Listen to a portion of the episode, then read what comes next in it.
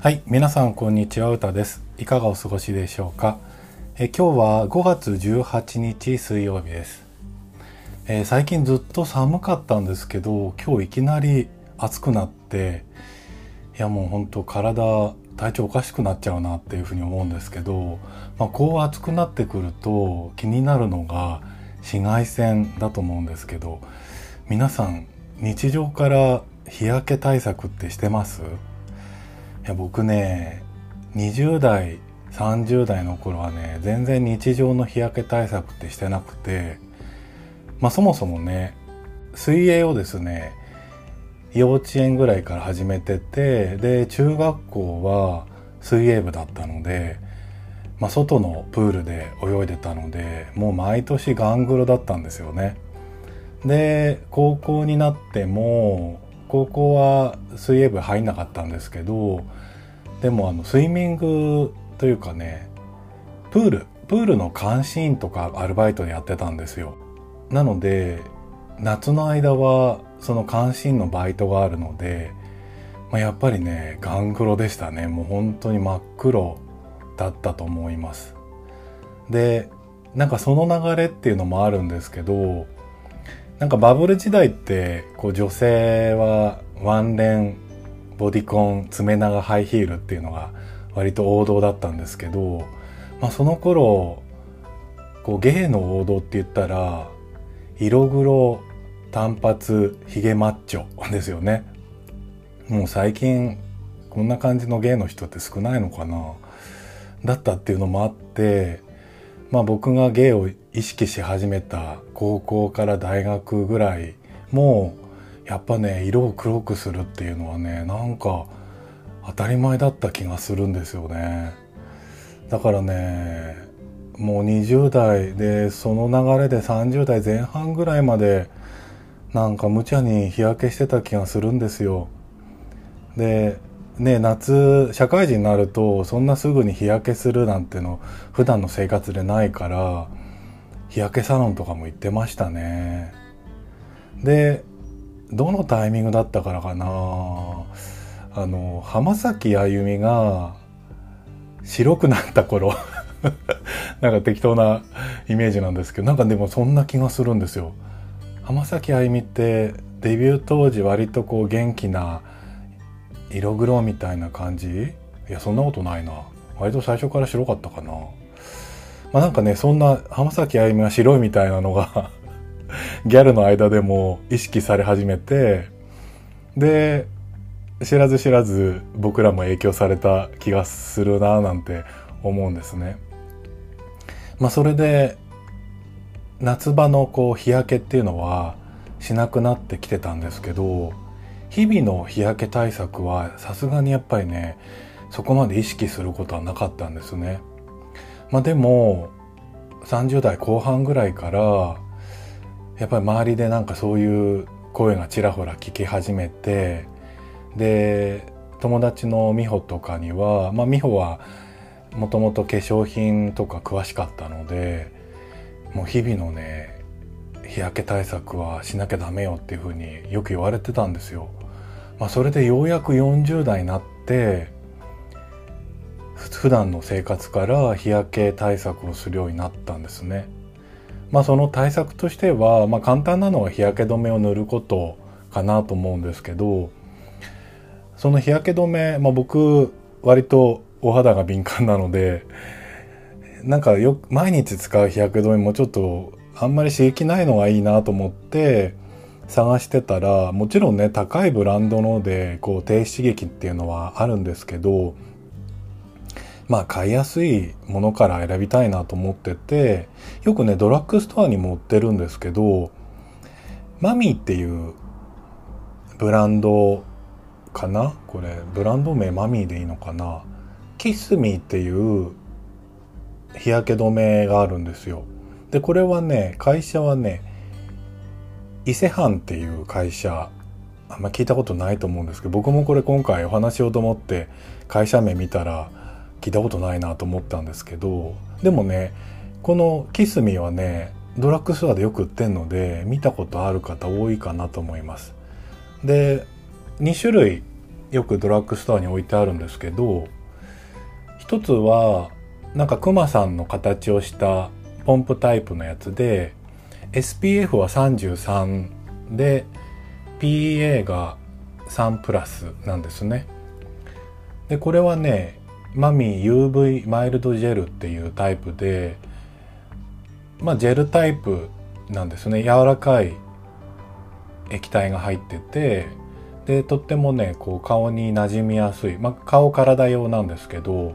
馴染みやすくて白い白残りもねしにくいので普段用はねこれがねいいんじゃないかなと思うんですね。でもう一つ同じキスミマミーから出てるので SPF50PA4 プラスのものもあるんですね。これはねマミー UV アクアミルクっていうのでもうこれは本当に一般的なタイプでこうミルク状の結構固めのやつですねこれもね顔体用ででこっちはねウォータープルーフなので、まあ、海行った時とかねプールとかはこれがいいんじゃないかなと思います。まあ、でねここなんで僕が使ってるかっていうとなんかね赤ちゃんにも使えるっていう商品なんですよ。なのでまあ文句としてはね親子で優しく使える無添加日焼け止めっていう風になってるんですけど無着色無香料防腐剤フリー、えー、無鉱物油アルコールフリーってなってるのでまあどっちかっつったら安心かなとは思いますのでちょっとでご紹介しました。まあねこういうなんかフリーって簡単に受け入れていいのかって気もするんですけどね。例えばマヨネーズカロリーハーフがいいだろうと思いきやまあそのカロリーを半分にするためにいろんなものがまた追加されてるんだよねっていう噂もあるので何でもねこうカロリーオフされればいいってわけでもないしこういうのも何でもフリーになればいいってもんでもないのは分かってるんですけどまあとはいえ成分を細かく調べるのも面倒くさいかなってとこはあります。はい、えー、ではですね今日はまずお便りからご紹介したいと思います。えー、いつもいただいてますおはやんさん男性40代からです、えー、50回目の放送を聞きました。まずは50回放送おめでとうございます。100回200回と続けていただけると俺はすごく嬉しいです。歌さんのスローな出だしの恋の話は素敵でした。駅の改札での握手なんてキュンしかないです。彼も熟考の末の握手だったのではないでしょうか。歌さんのスローな恋が穏やかに進むといいなと思いました。俺は4月22日から24日まで東京にいました。ユーミンのライブ観戦しました。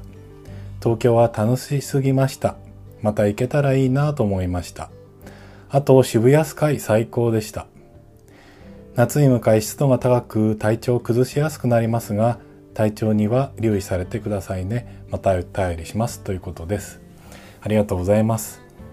50回目の放送に対してお祝いいただきましたありがとうございますあの100回200回続けていけたらいいなと思いますでそうですね50回の時恋の話をちょっとしたっていうのとあとゴールデンウィーク前に前の週ですねに東京にいらっしゃってたんですねで、ユーミンのライブいいですね。そうですよね。ワンヤさんユーミンのファンですもんね。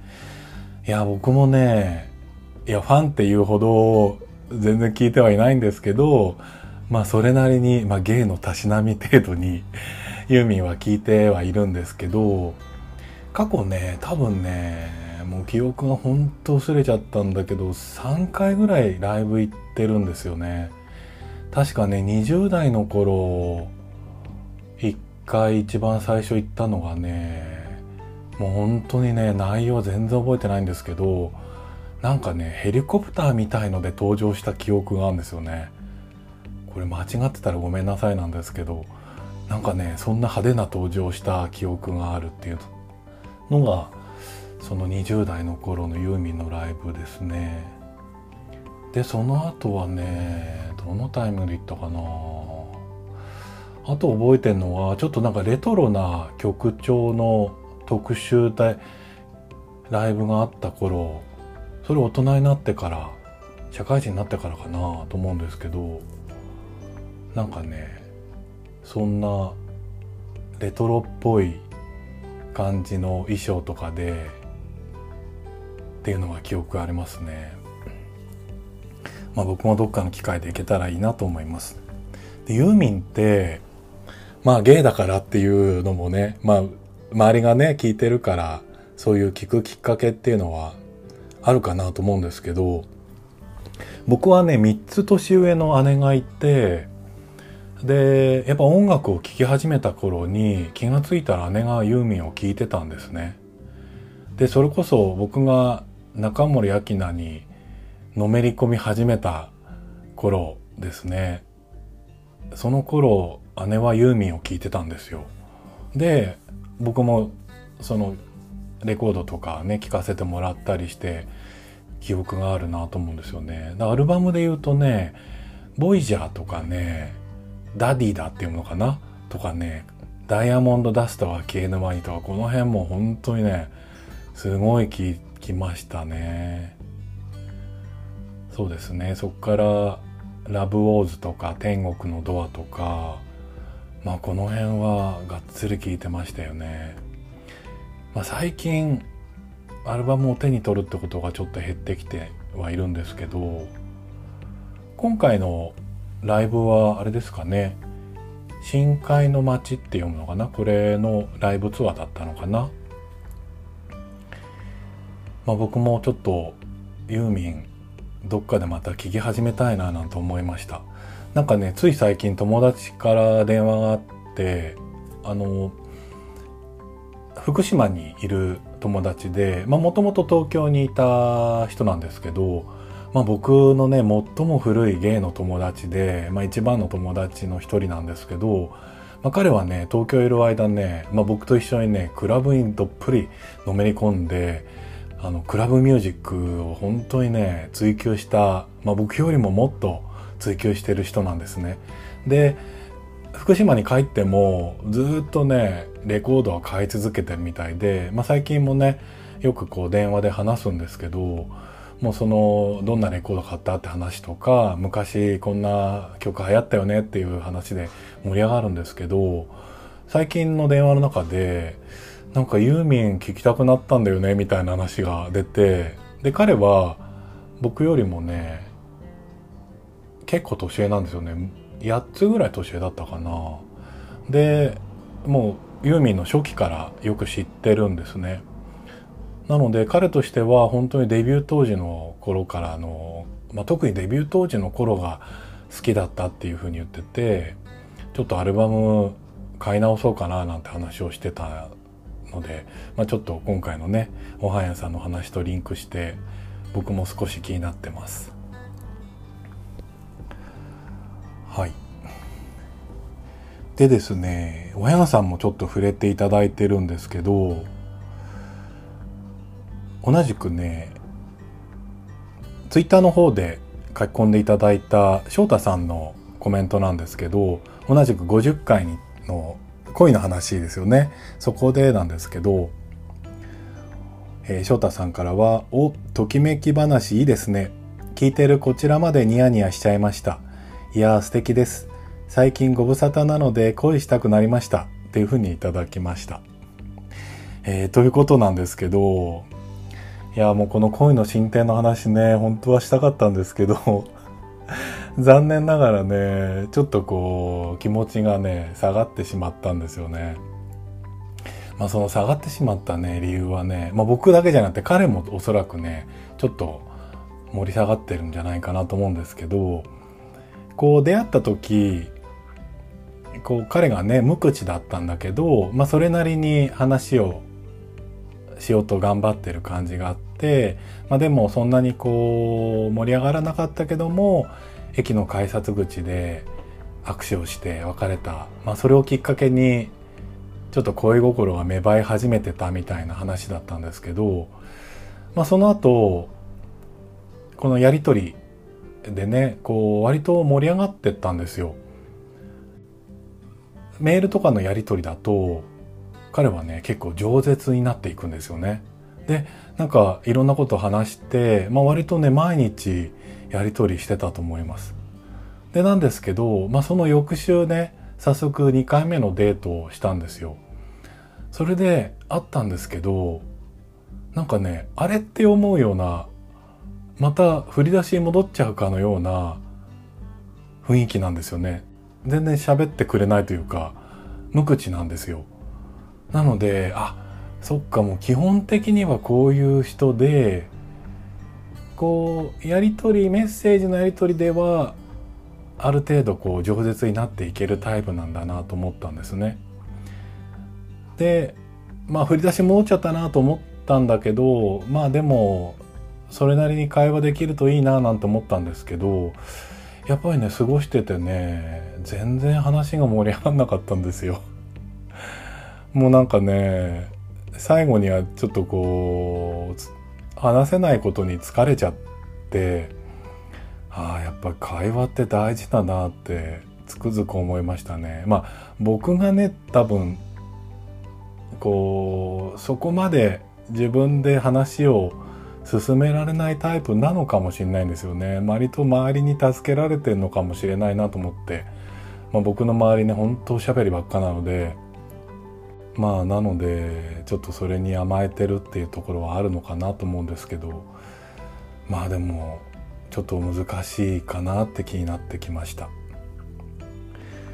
まあでもねちょっと気を取り直していろいろ活動はしていきたいなとは思っています、まあ、それでねこうせっかくキュンとした気持ちっていうのが久しぶりだったのでまたねこう次の出会いでもそういうきっかけがあるんじゃないかなって期待はしてるんですけどまあコロナ禍しばらくリアル全然してなかったのでまあこれはリハビリだと思って前向きに捉えてるんですけどまあそんな中ねドラマにはすごいキュンキュンするんですね相変わらず。でちょっとその紹介したいんですけどネットフリックスのドラマでもうね見、てる人多いかなと思うんですけど、ハートストッパーっていうドラマがスタートしたんですね。まあ、配信がスタートしたんですけど、まあ、全8話でね、1話30分なので、ほんとあっという間に見ちゃったんですけど、まあ、これはね、イギリスの男子校を舞台にしたドラマなんですね。で、主人公っていうのは、14歳の設定だったかな。イギリスのね、中高って、ちょっと日本と少し違ってて、高校生が16歳の年までなのかな。あ、違う、中学校が16歳の年までなのかな。日本だと16、15歳まで中学校ですよね。だから1年向こうは長いのかな、多分。なので男子校に14歳と16歳がいるっていう設定っていうのはイギリスだからっていうことなんですけど主人公は、まあ、ゲイなんですね。でチャーリーっていうゲイなんですけどでその彼は、まあ、ちょっとややオタクっぽくて運動なんかもそんなにこうやってない感じではあるんですね。まあ、でも足は速いみたいな特技があるんですよ。で、このチャーリーが一学年上のラグビー部のニックっていう、まあ、マッチョのね、彼にね、恋をするんですよね。まあ、きっかけは、なんかこう、学年を問わずに授業を受けるっていう取り組みがあってそこで偶然一緒になるんですよね。でそこで仲良くなって恋に発展していくっていうドラマなんですよ。いやこれがねまあ僕最初このタイトルを見てその表紙みたいのをねサムネですか？を見てやっぱ主人公がね、ひ弱な感じだったっていうのもあって、なんかね、そんなに食いつかなかったんですけど、まあでも中身を見てみたらちょっとこうねラグビー部員が出てくるっていうので急に見る気になって見出したんですよ。ただね、このラグビー部のね、ニックっていうのがね、ほんと可愛いんですよ。あの、もちろん体格も良くて、でね、すごい優しくてね、優しい顔してるんですよ。もうね、ほんとみんなが憧れるような、ラグビー部の首相って感じなんですよね。いやでね、まあこれあの、まあここから先はちょっとネタバレになっちゃうから言わないでおこうかなと思うんですけど、まあ恋がね、こう発展していくのかどうかみたいなところがこのドラマなんですけど、まあとってもね、キュンキュンするので、ぜひ見ていただきたいなと思っておすすめしました。で、登場人物の中にはね、レズビアンも出てくるし、トランスジェンダーも出てくるっていうので、まあもう最近のね、こう多様性をテーマにしてるっていうのは、まあそこはちょっとありがち感があってなんですけど、まあなんせね、この二人のね、この恋愛していく感じがね、本当にキュンキュンするので、おすすめです。で、これもともと漫画だったみたいですね。原作は漫画、BL 漫画。イギリスでも BL 漫画が流行ってるんですね。それが映像化されたということです。で、漫画はね、ちょっとずつ日本語に翻訳されてて、今3巻まで出てて、今度4巻出るのかな。なんか漫画もね、可愛いですよ、イラストが。このニックがね、やっぱりちょっと大きめでね、とっても可愛いので、漫画もちょっと読みたいなと思いました。いやでね、中学時代やっぱり思い出すと、まあ、中学高校もですね、なんか気づいたらね、僕もね、こういうね、なんだろう、体格がいい系の部員と 常に近くにいるなっていう風なのをちょっと思い出したんですけど、中学最初のね、まあ、1年生に入って、同じクラスに体格がいいやつがいたんですよ。で、そいつと仲良くなったんですけど、そいつがね、ラグビーやってたんですね。で、あの、中学校にはラグビー部はないんですけど、外のラグビー団体みたいのに入ってて、で、お兄さんもラグビーをやってるっていうので、彼もやってたんですよ。もう中1でしたけど、体は結構ね、出来上がってた気がしますね。で、そんな彼とね、仲良くなったんですよね。そして、前もちょっと話しましたけど、中2の時に同じクラスになった、まあ、ヤンキーの友達が野球部員なんです部部員というか野球をやっているんですねまたそれも中学ではなくて外のリトルリーグって言ったらいいのかな、まあ、そこで野球をやってたっていうのが彼だったんですけど、まあ、中学時代もねラグビー部とあラグビーと野球っていうのが僕の身近な、まあ、特にね野球の彼は僕は中学時代ずっと片思いしてたので、まあそんな人が身近だった。で、さらに高校に行ったら、アメフトの部が、アメフト部がある高校だったんですけど、まあ気づいたら僕の周りはみんなアメフト部員だったっていう気づいたらっておかしいですけど、まあ、僕が近づいていったっていうほどの意識はしてなかったんですけど、たまたま仲良くなった友達がアメフト部で、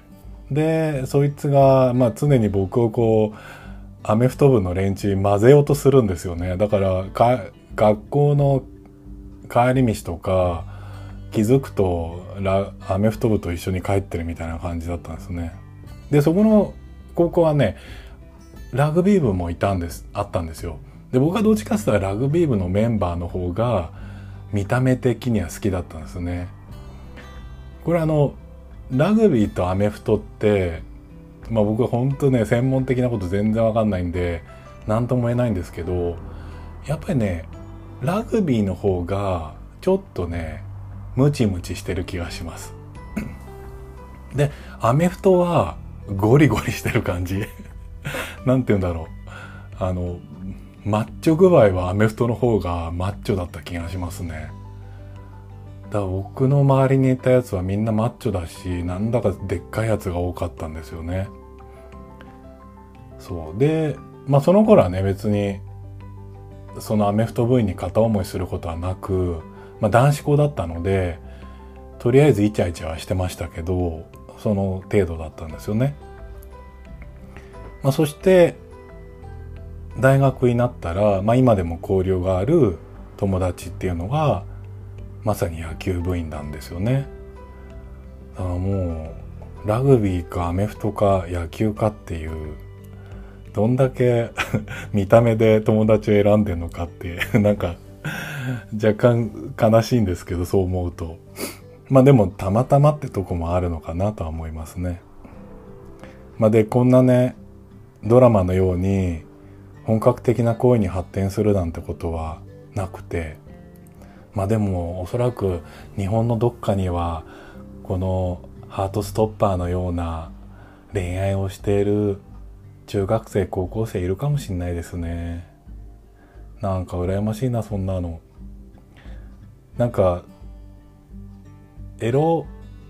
漫画とかあとまあ最近はもうないですけどゲーム系の雑誌に載っている小説とかああいうところでは大体そういうのが出てくるじゃないですか。でそんなのねおとしおとぎ話だななんて思って見てはいますけどまあとはいえ本当にそんなことが起きたらいいななんていうふうなことは思います。はい。って話してたらだいぶ時間経っちゃって大阪の話あんまりできないんですけどそう大阪ねゴールデンウィークで行ってきて4月の2930 5月1日ですねこの3日間で前半で行ってきたんですよねでゴールデンウィーク前半ってほとんど天気が全国的に悪かったと思うんですけどまあ初日なんてね大雨降っちゃって本当は初日神戸に行ってで2日目は奈良に行ってそして2日目の夜から3日目にかけては大阪を観光しようねなんていうそんな計画だったんですよ。なんですけどまあ初日大雨になっちゃったので大雨の神戸なんてなんかもったいないなと思ってやっぱりね海を見て綺麗な景色を見てっていうのはやっぱ神戸だと思うのでまあこれはもう行ってもしょうがないねっていうことで大阪にとどまったんですよね。でしかも大雨だったのでもうひたすらね地下街ですよ。まあね大阪地下街楽しいのでまあそれなり楽しめましたけどまあひたすら食べましたね。まあ何を食べたっていうと大阪で食べたものはねまあまず定番ですけど551で肉まん食いたいねってなったんだけどせっかくだからレストランでご飯食べようよってなって午後蓬莱ですね。蓬莱の本店行きました。難波にあるんですね。でここでね肉団子とかあと酢豚とかねそういうのが入ってる定食を頼んででプラスして肉まんも食べましたね。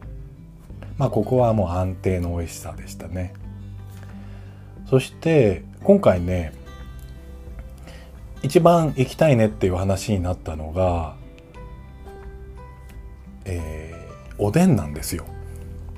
おでん屋さんってなんかあんまり関西のイメージ僕はなかったんですけど美味しいおでん屋さんがあるから行こうよっていうことで行ったのがあの福島っていう駅あるじゃないですか。梅田からちょっと行ったところにあると思うんですけどそこにあるおでん屋さんでここはね結構行列になるおでん屋さんなんですけど花クジラっていうお店があるんですよ。でここはね本店は昔からあるところでねかなり小さいお店なんだけどその近くにもう一軒花クジラができてそこはね割と広いのでそっちで並んで食べましたね。いやー美味しかったですね。多分ね関東と同じ煮方じゃないかなと思うんですよね。割としっかりした味付けでこういうの関東煮っていうのかな。いやでねおでん屋さんってお腹いっぱい食べることあんまりないと思うんですけどここではねお腹いっぱい食べてでビール飲んでそれでね1人3000円いかなかったのでやっぱり安いんですよね。あとは串カツとかも食べたしあとたこ焼きもね当然食べましたね。たこ焼き毎回ねまあ今回ねやっぱりロッシーが大阪に住んでるっていうのもあって美味しいところは間違いなく選んでくれるんですけど、まあ、他の人にもね案内してもらったことがあるお店でね若なあ和中っていうの。道頓堀にある和中っていうたこ焼き屋さんがねやっぱねいつ行ってもね多少並んでんですよね。いやここねほんと美味しいなと思いました。多分ね僕3回目ぐらいですね今回で。はい。まあそんな感じでまあ中日はね奈良には行ったんですけどほとんど大阪を観光してましたね。あと3日目はね鶴橋に行きましたね。あの韓国人街韓国人街って言わないのか。コリアタウンがありますね。駅前にコリアタウンとしてこう焼肉屋さんもあるし本当にこう韓国料理のお店も固まってあるんだけども、ま、ちょっと歩いたところに僕今回ここはね初めて鶴橋も初めてだったしそこから15分ぐらい歩いたところにすごい大型のコリアタウンがあるんですよ。これ、生野って読むのかな？生きるに野原の野ですね。生野コリアタウンっていうのがあって、ここはね、本当にね、巨大なコリアタウンでしたね。みゆき通りっていう、みゆき通り商店街っていうのがずっと長くあって、そこがもう韓国料理、コスメの街になってるんですよね。で、どうも調べてみたら、コリアタウンとしては、まあ、ここが一番古いんじゃないかとも言われてるみたいなんですね。まあ、西はこの生野コリアタウンで東は大久保だと思うんですけど、まあ、大きなね。でどっちがこう大きいのかっていうとまあ大きさだったらねもしかしたら大久保の方がこう通路この道沿いだけじゃなくてどんどん広がってるとこもあるのでもしかしたら規模感だと大久保の方が大きいのかもしれないんだけど歴史的にはねこの生野コリアタウンは非常に歴史があるみたいで本当にね生活に根付いてる感じも感じましたね。あのキムチとかも本当にいろんな種類が売っててめちゃくちゃ安いんですよ。なんか観光まあ今観光化されてる雰囲気はありましたけど全然生活感があるっていうかとても楽しかったです。はい。そんな感じでちょっと旅行の話簡単になっちゃいましたけどまた大阪次行ったら今度は大阪だけじゃなくて神戸も行きたいなと思いました、はい、では今日はこの辺で終わりたいと思います。また次回お会いしましょう。さようなら。